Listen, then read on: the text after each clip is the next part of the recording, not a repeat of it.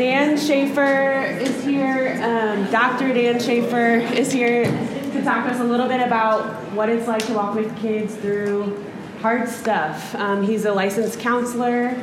Um, he also was a pioneer for Young Life in the Toledo area back in the 70s. So he knows Young Life, he knows kids, but he also knows um, emotional um, issues that kids go through. So give him your attention. Um, let's give it up for Dan. Thank you. I'm shocked you are here, given that there are other competing seminars going on right this minute. Like, wasn't there one about sex? Okay, I'm shocked you're here. Okay. All right, so uh, briefly, I'll give you a one minute bio. I uh, was a, went to a big high school in South Pittsburgh. 600, 700 people in class. And the ninth grade was a part of the junior high. So when you went into 10th grade, you were starting all over. And when the first week of class, the captain of the football team asked me to go to something called Campaigners. And of course, I said yes, because he was the captain of the football team.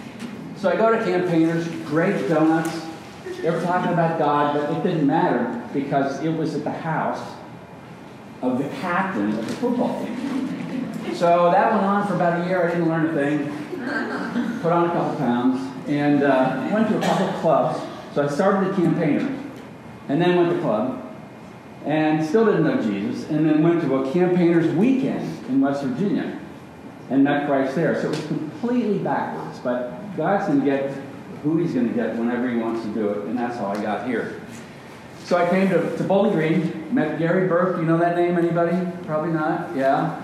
He came down and said, You want to work with kids? And I said, Well, yeah, soon. I want to spend my freshman year seeing what else is out there navigators and varsity, all these others. I was kind of bored. So we started Territory Young Life Club um, back in before most of you were born. Okay, so I became a psychologist a couple years later. After that, I've been, uh, uh, been in Northwest Ohio ever since. So I'm glad you're here because nobody wants to talk about this. There may be some people in the room who have actually had some pretty dark thoughts of their own. But I'm going to direct my thoughts towards the great possibility that if it hasn't happened yet, you're going to be sitting, drinking coffee, or sitting in, in a car talking to some kid who's thinking about ending it. And I want to give you uh, something very concrete in your hands before you go. Now, I'm going to email this to Brian before I leave. You can have the whole thing, there's references in the back. I don't care if you even give me credit. This is just really valuable information that most people don't want to know. Okay, so here we go. These are the fundamentals of what we're whipping through here today pretty quickly here. Suicide is the main public health preventable problem. This is preventable. And we look at it as, a, as a, the public health people do. And when you look at all the science indicates that depression is the main driver. So if we get upstream of that, if we're dealing with some de- depression and we can knock that out early, then we're going to solve the suicide problem. Depression and suicide are still misunderstood and often stigmatized. I can remember years ago when people would come into my office that didn't, that didn't know they were coming to, uh, my office, like they would run into somebody that they knew in the office, oh my gosh, it was an exercise in shame and humiliation, you know? And we spend the next session talking about, oh, I just ran into my neighbor in your office. Now, you know what happens when they run in? They high five each other. Hey, how you doing? It's great. People are actually getting help. It's less stigmatized. Now, and this is, gets encouraging. Signs are recognizable, and anyone can intervene. And Young Life, I think, is uniquely positioned to make a huge difference in these uh, depressing statistics that I'm about to show you. Are we good so far? Okay. Now, first of all, anybody here ever been in a bad mood? I'm shocked. Do you call yourself believers? Okay. So, what's the difference between bad mood and depression? Well, I'm going to tell you real quick here.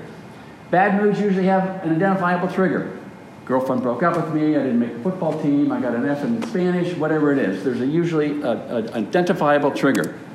Bad moods usually leave quickly, especially whatever caused it. You know, you get the girl back or whatever it is, you start to feel a little better. Next, they usually don't cause the kind of trouble that uh, clinical depression will. And this is, let, let me look at this now. This is what a few people have written about what it's like, in case you're one of those lucky ones that never had a sad moment. Listen, look at that quote. Depression is such cruel punishment. No fevers, no rashes, no blood tests, just the slow erosion of the self, as insidious as any cancer. Getting depressed yet? And, like cancer, it is essentially a solitary experience, a room in hell with only your name on the door. That was written by an author, Martha Manning, uh, a while back, and uh, apparently she sold a lot of books because she nailed it. Here's another person describing it. You can read six feet tall, water up to my nose, can't move. That's a little bit about what it feels like to be down. When wouldn't you know, I'm not going to turn this into a Bible study, although we could, Scripture is loaded, especially in the Psalms, when the psalmist is in, I think, the throes of depression. I'm not going to read that, but look through Psalm 38. There's a big argument about, oh, is it because he sinned or because he did Sometimes, yeah, sinning can cause you depressed. But my argument is most of the time it's something else, and we need to learn about that. Okay, here it is the Bible of mental health. Big controversial thing. We used DSM 4 for guys. Now it's the DSM 5. Now, in here, it looks a little crooked there, doesn't it? Probably works better that way. And so, you don't have to write this down if you want, but these are just the, the if you're sitting with somebody, you want to know, like, gee, meds maybe, or talk to the parents or something. This is how they define it. First, duh, feelings of sadness. That's easily. They call it the common cold of mental health. Now think about this. This is a whole, the whole big picture here.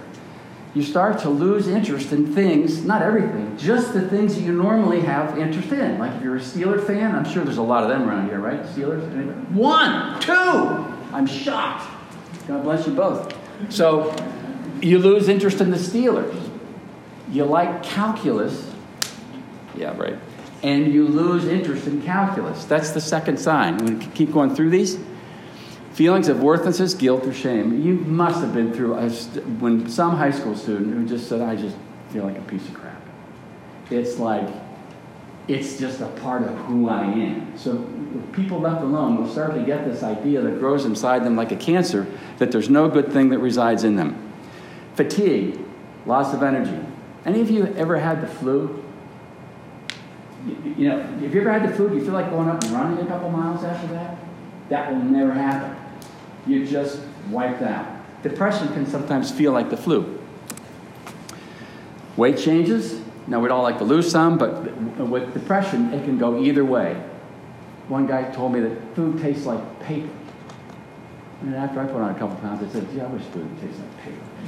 But it can go either way. You start loading up, or you just, nothing tastes. Sleep, I love to sleep great. I hate it when I can't sleep. And a depressed person will have a series of sleepless nights. And you lose your, your brain needs to sleep. Try to stay up for 36 hours and see if anybody will talk to you. It's not going to happen uh, big word, psychomotor agitation or retardation. You're either restless and moving around all the time or you just can't move. Decreased ability to think or concentrate. Now, now some of you, probably that comes natural. But this is, what happens is this makes everything worse. And finally, recurrent thoughts about death or suicide, and that's where we're going in this slide. So, what, what they say, technically, what happens here is to get an official diagnosis out of that purple book, you have to have at least five of those. Five of those for the better part uh, of most days for a period of about two weeks. Now, they had to cut it off someplace because what's the difference between a bad mood and a depression? Well, it sticks around, it interferes, and people start to notice. So that's, that's the, the first part of the program.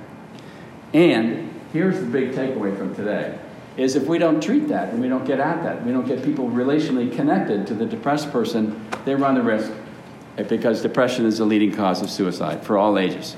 Now, some pretty pictures. This is from the Centers of uh, Disease Control. Now, you'll get better copies of these. I'm going to give this to Brian and he'll get it to you. But you probably can't see this, but 10th leading cause of death in the United States, right here suicide. Heart disease, cancer, all the big ones. But 10th, 10th leading. That's disturbing. Here we go, something for, for us today here. It's the second leading cause of death among 14 to 24 year olds. Now, that ain't depressing, I don't know what is. So, uh, the first cause is unintentional injuries, driving crazy, or doing whatever. But this is, it's coming up there, it's second. Now, these are general here. Look at that. A death by suicide one every 12 minutes in the United States. Every day, that means 105 people. Um, they're, they're guessing depression sometimes in, in a given year can, can affect as high as 20% of us. I think that's a little high, but every time they talk about things, everybody ups the ante a little. But that's even 10% is too high, in my view. And then over here, here it is 55,000 people per year, ages uh, 15 to 24. That's a lot of peace. And I'd hate to think that some of them are in your clubs, but they might be. So here we go. Another picture. Uh, this was just a smaller study, just in the Cleveland area. Sorry, Cuyahoga people, but this is where it came from. And it's just stuff that, that's uh, surprising. It's just uh, startling that any of these rates are that high. They either are thinking about it or made, made an attempt. Now, girls are making twice as many attempts, but for fortunately, uh, they're not as good at it as guys and uh, good for them. But they think about it probably twice as much. Uh, and there's a little bit of how male, this is not just kids, this is everybody in the whole United States, but across, the, across women usually figure it out, you know. I think, my, my, I think these people were in bad marriages, their husbands die, and then they start to feel better, but that's, that's a depressing thought. Okay? So men just keep on going and going. And here's an interesting thing. It's, I don't know if this is going to be helpful or not, but you would think that the big cities are where all the, all the suicide is happening. It's not. It's the small rural communities that have higher rates than New York City and everything else. And I, I don't know what to think about that, but it holds up pretty consistently uh, the literature. Okay, now, suicide rates have risen sharply across the United States. Um, you probably can't see this color, but if you order, you get. But uh, North Dakota, these are increases. It says 57%. That does not mean that 57% of the people in North Dakota are, have tried to commit suicide. What that means is whatever the rate was uh, back in the day, it's increased. So if it was, they usually measure these things per 100,000 people. So if they had five per 100, um, then it's, it's now it's jumped to 10. So uh, this, where are we in this?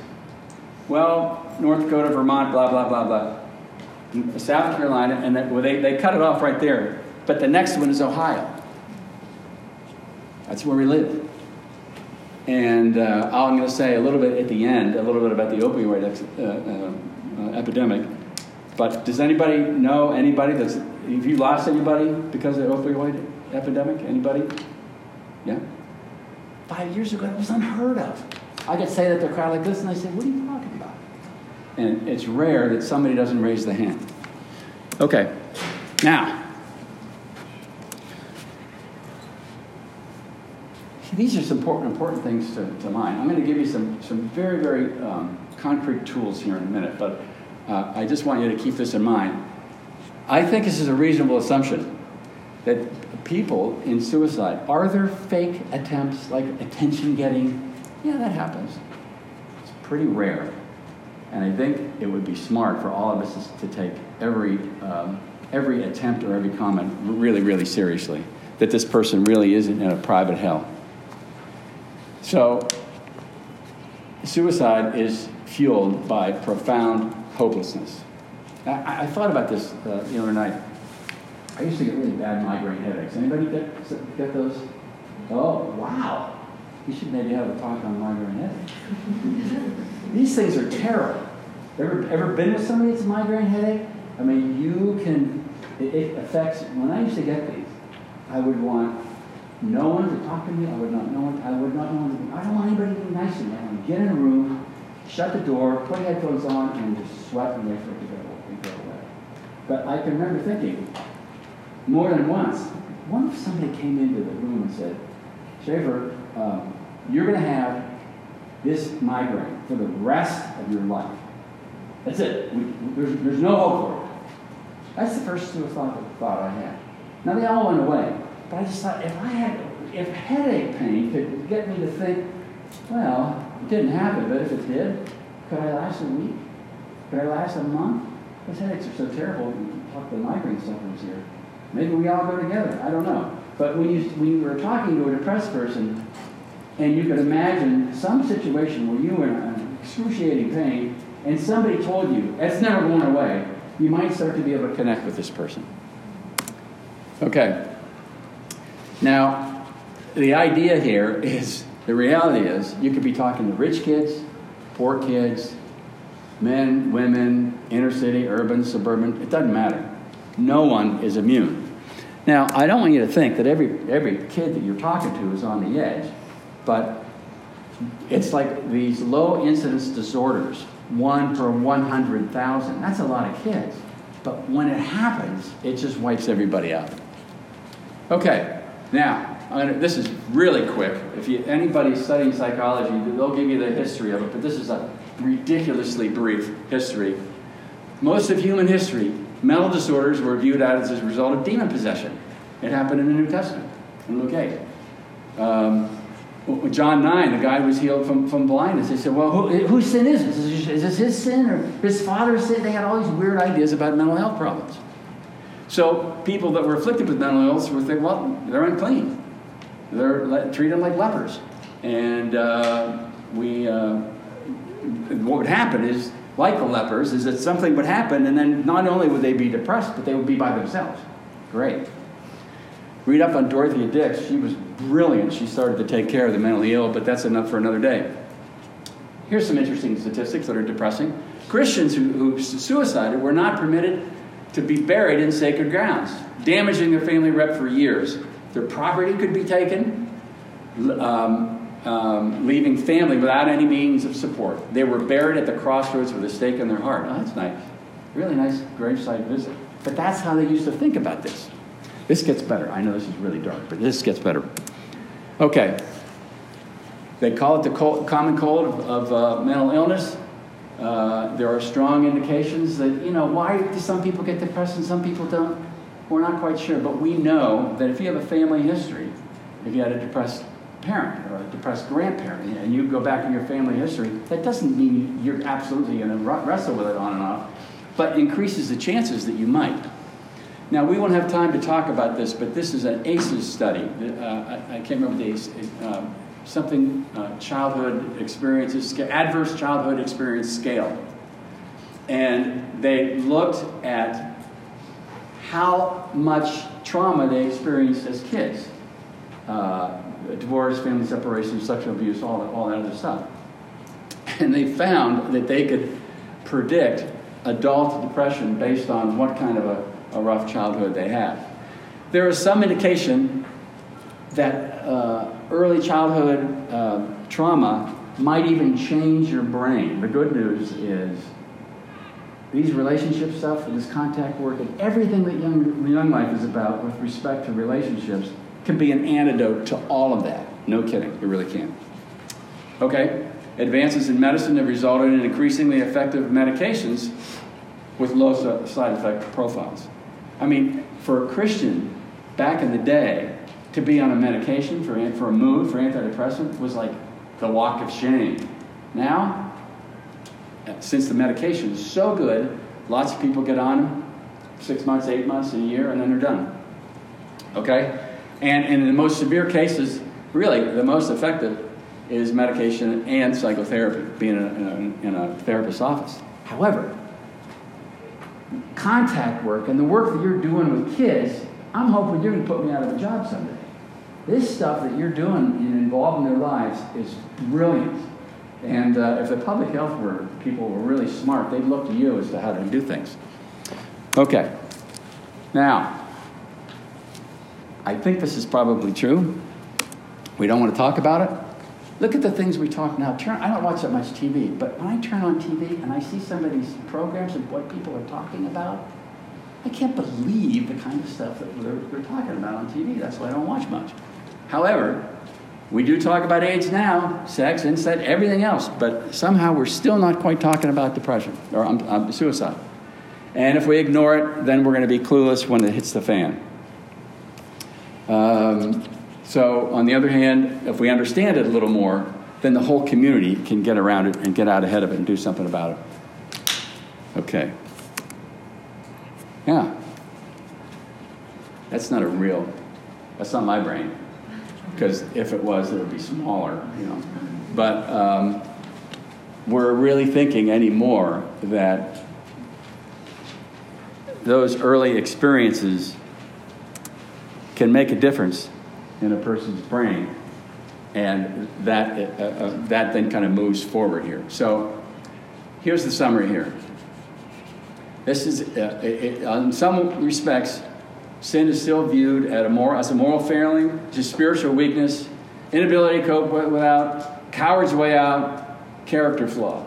So imagine if you're working with a kid and he has been hit by any of that stuff. What do you think the chances of him saying, you know, um, I'm not feeling so hot? I think all of that stuff makes them isolate and never tell anybody, and that's doom.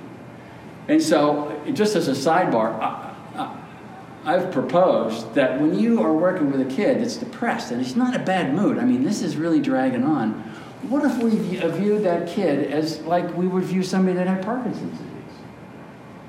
We wouldn't tell him he's an idiot. Or somebody had the flu. Well, you know, I mean, I don't like to be around people with flu because I don't want to get the flu.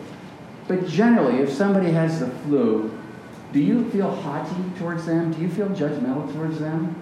Do you, do, you think when somebody has the flu, well, you know, he's got a bad attitude, no worry. He's kind of selfish too. We don't do that with the flu. And I think we should start to look at, at depression instead of judging them. I think we should probably look at uh, look at it like we do the flu. The, the flu. Okay, now back to young life. What's a gatekeeper? What's a gatekeeper? A gatekeeper is they're not mental health people, they're not professionals, they're not necessarily licensed people. They're responsible adults. Now, this comes from Dr. Dr. Anderson. I just stole this slide from her because she presents this at community mental health centers all around the state. So I stole this slide from her. These are the, the responsible adults in the community, and it looks like that's, I could say that about, well, most of you, I think you look like that. And look what this would include teachers, coaches, police officers, EMTs, elder care, all these people, youth group leaders, religious leaders. That's you guys. I mean, this is an incredible opportunity to, to work upstream with all these kids that are struggling and make some kind of connection with them. Contact work, I don't care what you call it, but this human connection to really get involved with these lives makes a huge difference. If I had to choose between medication and that, I'd pick that every day. Okay, so you're the gatekeepers. What do we need to, what do we need to keep in mind here? First, there's some myths that, that keep us kind of quiet about this, but here, let me go through these. Talking about it might cause a person to act. In fact, the opposite is true. Uh, I've, tons of clients, I'll just say, Do you ever think about taking your life? Long silence. Yes. Okay, and I'll show you some other questions they ask too. But there's an unusual relief after I ask the question. I ask the question, it's a private thought, and in, in, the quietness of my office, they admit it. You guys could do the exact same thing, free of charge, too. Okay. Here's another myth. A person who threatens suicide, they, you know, they, they, well, actually, that's false, too. If they're threatening them, there's an 80% chance that they're going to actually try something. Now, can you be taken for a ride? Yes. But it is rare in general. The safest thing would be to take it very, very seriously.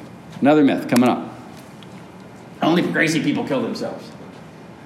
Now, I don't know if Robin Williams is crazy or not. I love that guy. I mean, he's a little vulgar and stuff, but I mean, his mind was, he was like hilarious.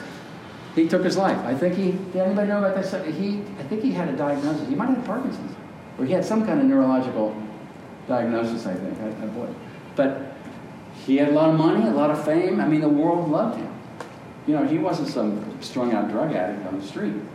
So the idea that only crazy people kill themselves, not true. Most people are completely in touch with reality.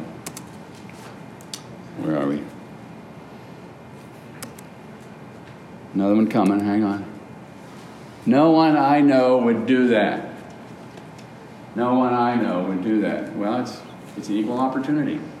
Same thing that the last uh, comment made. All right. They're just trying to get attention. We think. They're just trying to get some help. All right. Oh, we, we already talked about that. City, suicide is a city problem? Well, apparently not. Okay. Once a person decides to die, there's nothing to do. Uh, if they want to die, we, they want to die, we can stop them. Not true. Most people want to be stopped. Now, if somebody's serious about it, they're going to do it. I mean, if somebody's really serious about it, but it's been rare. It happens, but it's been so rare that, that somebody was really mad that they got stopped and they did it again. Okay.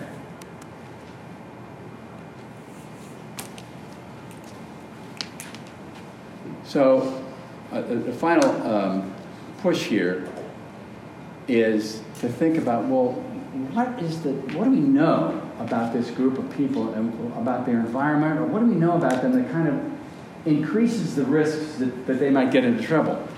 And a lot of these, I bet you, are kind of common sense.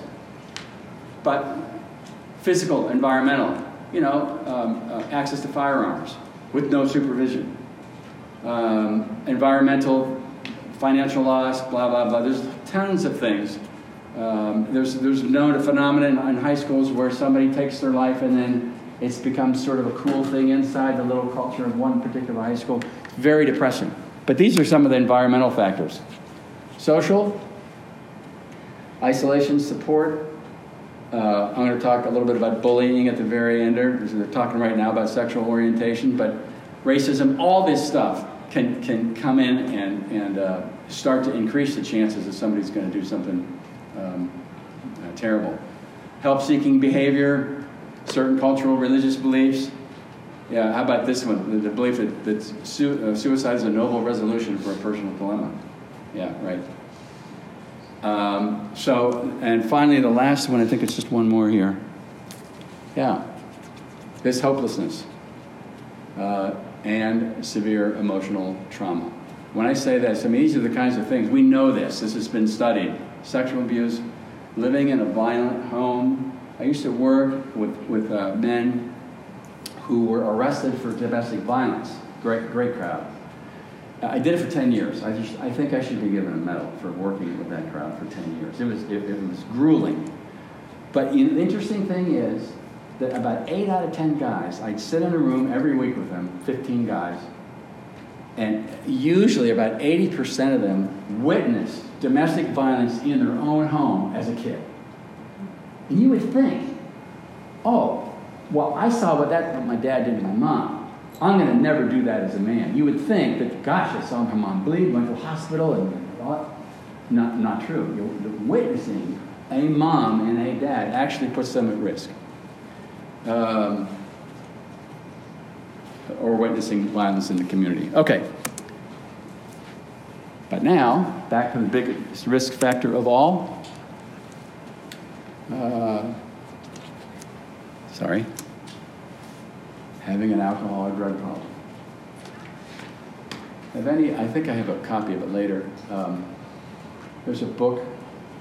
Oh, I'll get to it later. Let me save that for later. Second biggest risk factor for suicide completion having an alcohol or drug problem and, uh, and access to, to the meds. Sorry.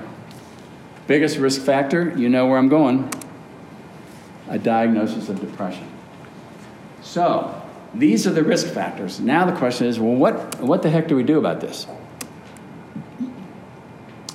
So, now, now we're getting down. You at a restaurant, uh, at a conference, talking to a kid, you, you sort of connect with them, and this is probably what you should you'll start to hear. This is how a person who's moving towards suicide might be thinking. I shouldn't be here. I wish I could disappear. if a person did like swallowed X amount of pills or you know held their breath or whatever, would they die? Maybe if I die, my family would be better off. I don't see any reason. It'd be easier if I was dead. I wish I were dead. I'm going to kill myself. Those are some of the uh, the lines of thinking that you start to see. Now, what you want to look for is whether or not uh, any other previous suicidal thoughts or attempts. All this stuff, bitterness, resentfulness, all of this stuff. Uh, it's kind of if a, if a if a kid starts giving away like his favorite laptop and his his bikes and everything, then you know that something might be up. Um, gosh, this is getting depressing, isn't it? I'm sorry, sorry about this, but we'll get on to the good stuff here. Um, not that you would necessarily know this about a, a club kid that you're working with, but risky behavior, school problems. You can just see generally this thing is sort of moving towards something that's, that's, not, that's not good. So, here's where you guys come in. What can you do? I think you guys can do plenty. I mean, you, you guys might be the only people that these kids are talking to. I mean, you might, you might be it. So, the, the direct approach is actually the best approach. You can ask them, have you ever thought it'd be easier to be dead?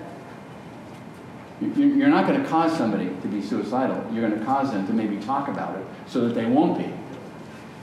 Maybe your thoughts of dying cross your mind. If you get a yes answer, and I can't imagine why you would want one, but if you would get a yes answer, you need to keep your panic levels low. You could just quote any one of these scriptures on the wall. They're all over the place, you know. Keep yourself calm, stay in the game, and keep asking questions. Um, you cannot make someone suicidal by asking about it. Most people are relieved when you pursue the specifics. Okay, so ask is the first thing. Then this is what they call a lethality assessment, and it's pretty common sense. But remember, people don't get upset when you ask them. You're not a doctor? Okay, good. Um, have they made any previous attempts? Big, big question. Like if they've never done it before, you would say, okay, well, got that risk factor. Uh, and, and made previous attempts. Do you have a plan? So if you say, if a kid says, oh, I don't want to be here anymore, and I said, well, how would, if you were going to leave the planet, how would you do it? They said, well, I don't know. That's, that's what you want to hear. Oh, he hasn't really thought it through. He's just having a moment. And he says, Well, uh, yeah, my, uh, uh, uh, I, could, I could probably go to the um, hardware store and get a hose and some duct tape, and I could take it, you know, tape it to, and I could put it in my car and turn on my car when my parents aren't home tonight. Okay, that's a plan. Now you get a little worried. And it's, if it's specific, he says, Yeah, I was thinking about tonight. Uh, do they have access to means? Yeah, I got 40 bucks. I'm going over to the hardware to get the duct tape and blah, blah, blah. And tonight my parents aren't, aren't going to be home. Call your area director, call Brian. Yeah, what's, what's this on Brian? Um, call the police, call something, because that, you're getting to the point where this is getting real, real serious. Now, again, these are pretty rare incidences. I, you, this might, you might finish out the next couple years of your ministry here. This might never happen to any of you. But Boy, if it does, we want you to be ready. What can you do? Call the parents, take them to the nearest ER, call the police. Now, the police are fabulous when it comes to this. Um, I don't know if you have any contact with people in your area, but the Maumee police, where I live, they are fabulous. We've had some stuff happen in my office every once in a while. This is sort of weird. They are right there, and they, they take care of it. And they will take a kid to the hospital if they need to go. Okay, so we're rolling here. I think. Ah. I love this. I've never heard anybody preach this part of Job. Ever. So I do. now, you, remember, if you heard, when you think of, oh, the friends of Job, what, do, you, what do you think of? What, what comes to your mind? When somebody says, oh, you're just being a friend of Job. Yes. You hear that? He said judgmental. Oh, why don't you just curse God and die? And it's really brutal. I mean, it sounds arrogant to me. uh, pompous. Like, well, hey, well, if you were sitting there scraping off scabs off your body, you know, are you going to be happy? What, what's wrong with you? This is before they, you know, before they open their yak. Now look at this. This is uh, this is earlier, so it's Job two. Three friends heard about his troubles. They set out from their homes, met together to go sympathize with that was, and comfort him. That was the original plan. And in fact, they did exactly that. Some from a distance could hardly recognize him, wept aloud, tore their clothes. And in that culture, when you were sympathizing and connecting and identifying with someone, you would tear your garment. That's exactly what they did. Now, oh, yeah, I already, I was going to ask, how long did they do that? Can you imagine that? Think about this just for a second. A freaking week. You know, we get, when people are depressed and bo- we get bored in about, you know, seven minutes. They sat with their friend for a week. What can we learn from that? Think about that. I think that is one of the most Christ like things in the Old Testament that I've seen.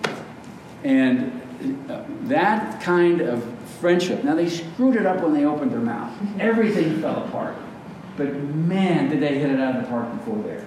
And, and you know, if you're sitting with a kid, and, and one of the biggest insults I had, uh, somebody when I first, early in my career, a gal who happened to be one of the most um, self-absorbed people that I may have ever met, said, well, isn't counseling just listening to people?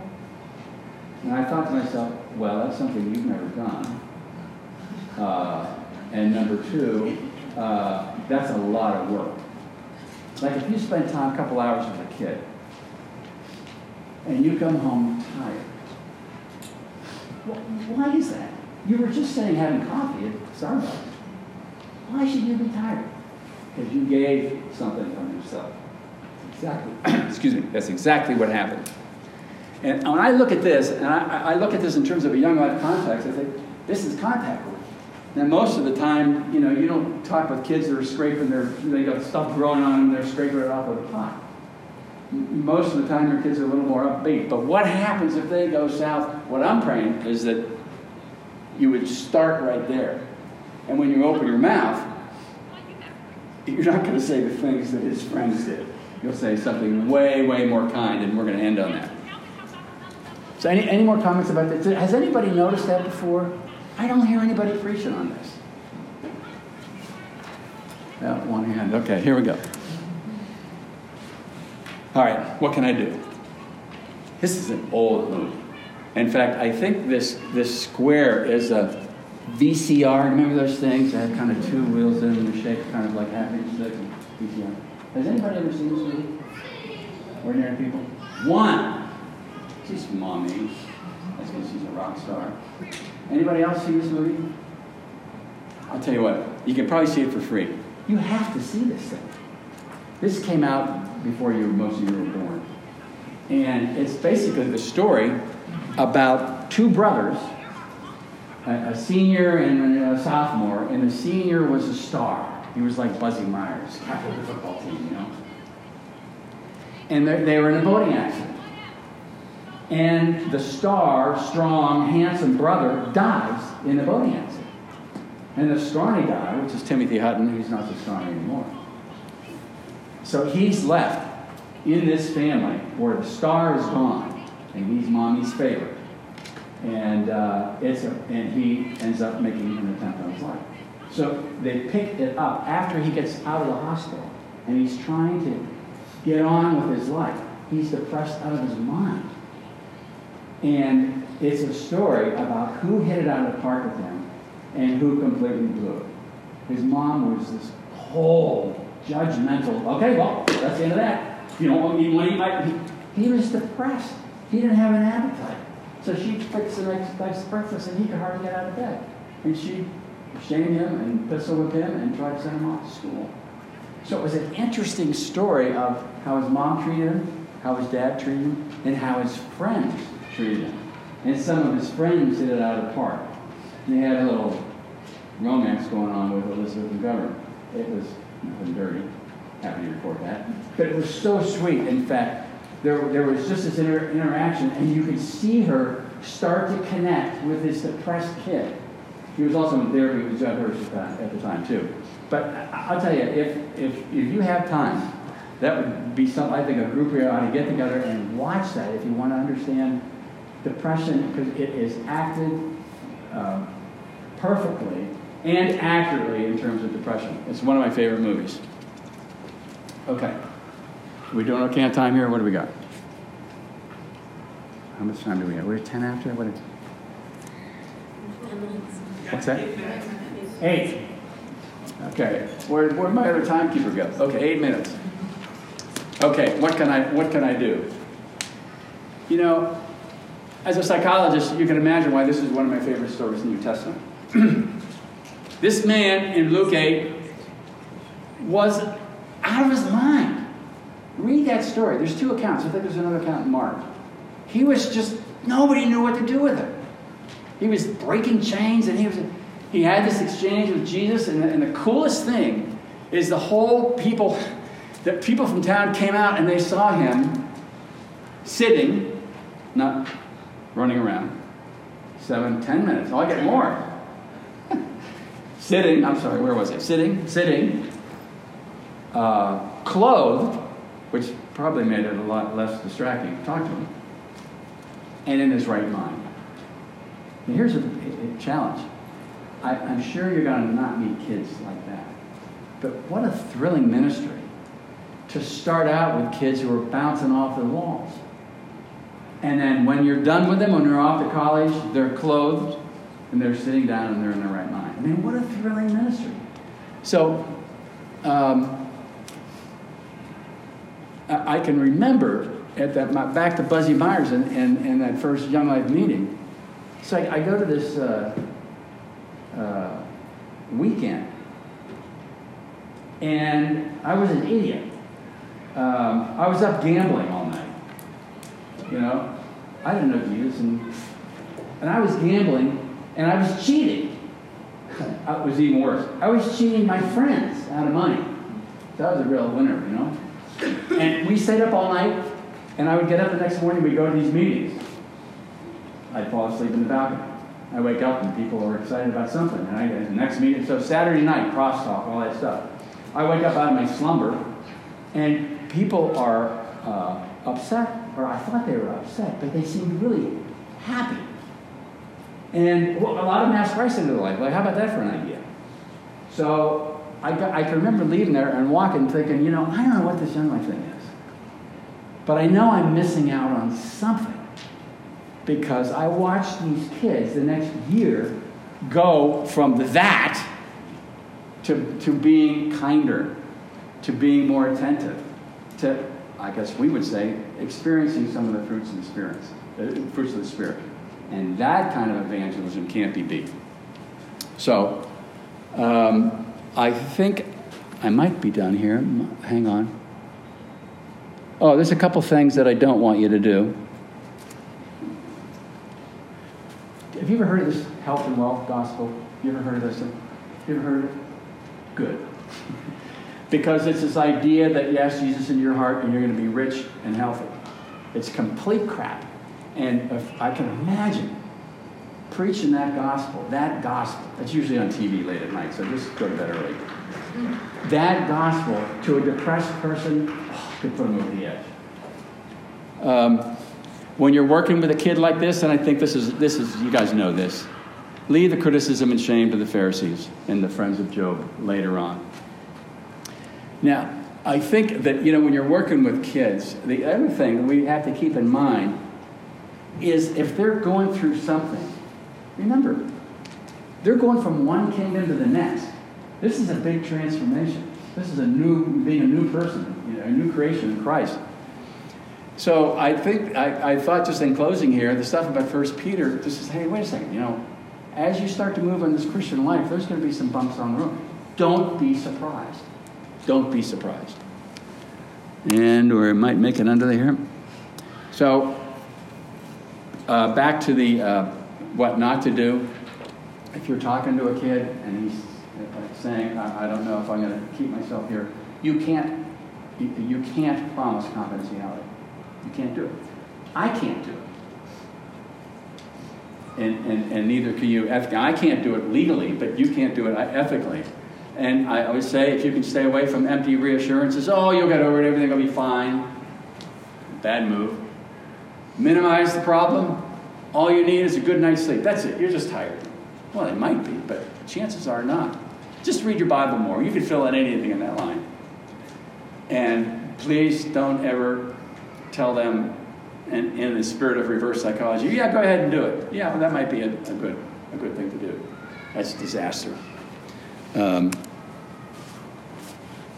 so, for all of you, I, I would, I, you know, this is really, you know, some of you may go and finish out your ministry and never have this happen. I hope that's the case.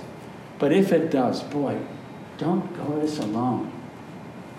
Call your, call your area director, call your regional, call anybody. Talk to the police. If you've got spouses, talk to them. Include somebody else in the conversation and just uh, because it's really too much to, to go it alone. Okay, I'm going to finish with this. I have a, probably a minute left. I, this is just, I'm saying this because of Ohio and what's happened uh, recently. The things that are, how many are familiar with Dreamland, this book? Must read. Must read. It's how the heroin epidemic, I got three minutes, okay.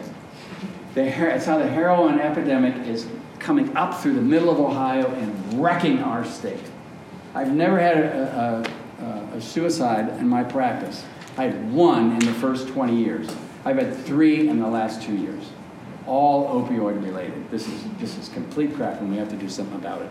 This is a great start. This is a great start, and it's, it's very, very troubling. This just happened.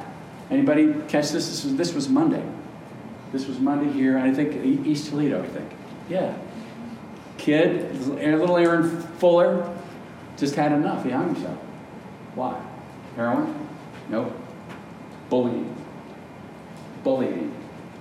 Now, I, I realize we're here to preach the gospel and all that other stuff too, but one of the most innovative things that I have seen with respect to bullying is this guy named Jackson Katz.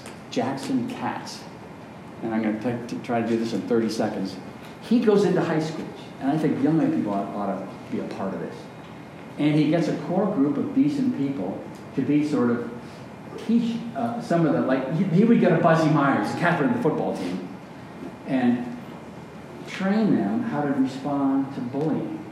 Here's my favorite one. The, and, and, the way they do it, they'll say, okay, suppose you walk in and there's, a, there's a, this big guy he's got his girlfriend up against the locker and he's yelling at her and pushing her up against the locker. And you're a little scrawny guy. What are you going to do?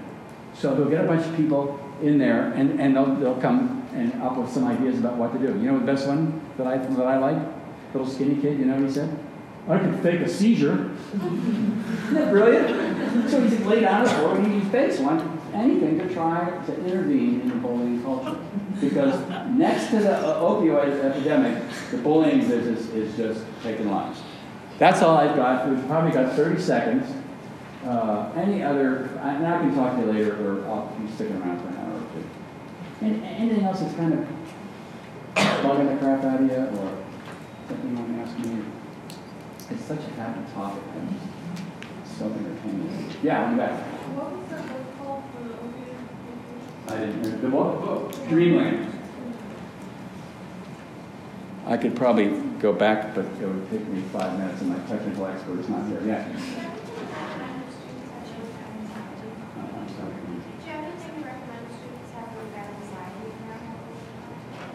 Um, yeah, there's a lot of, let me think about that. Like, I, um, like, like self-help or something that, that a kid could read. Yeah, I mean, I'm sure I have in my head, but it's Brian's fault.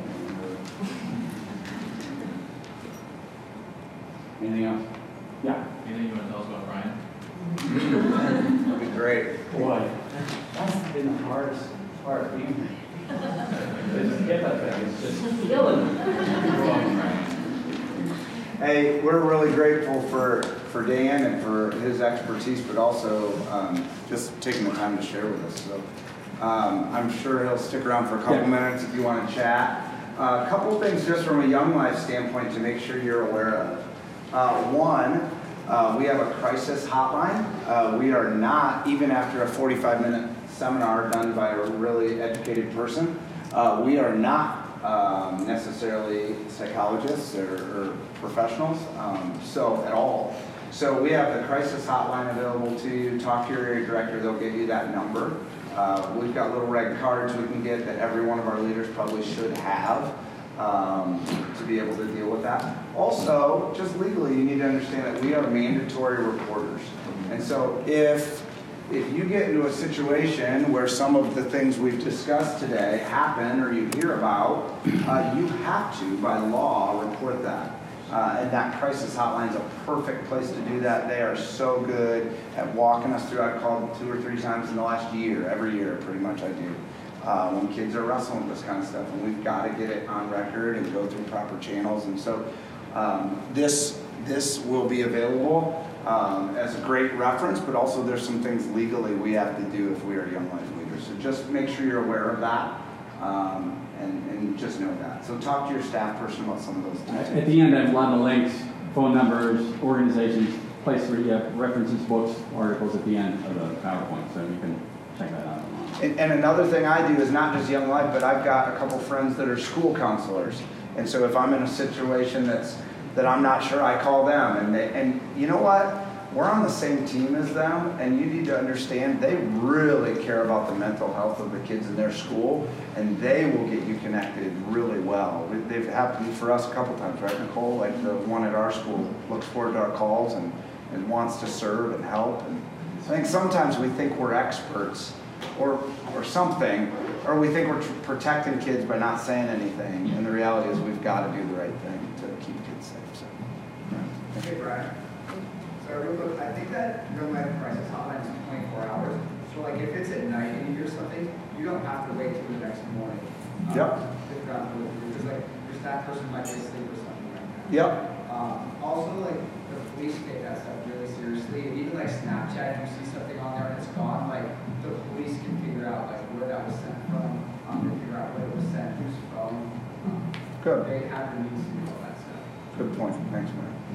What were you going to say, Anna? Um, like professionally, how would you, like, how should we respond if a student would come to us and say, like, I need to talk to you about this, like, you can't tell anyone, and like to keep that trust with the student, but also be like, you know, if you tell me like something, you Yeah, have to tell the, me. the question was, if the student asks, you, you know, tries to get you to commit to confidentiality before they, you kind of know where they're going, they say, well, I'm not going to tell you, but it, it, it, it, you, you simply cannot make that because they could, you can't, you just, you can't do it. You say, well, you know, and I would assume, I would make the conservative error and say, hey, we need to, if you can't tell me, I have an idea what it is, and so I'm going to make a call.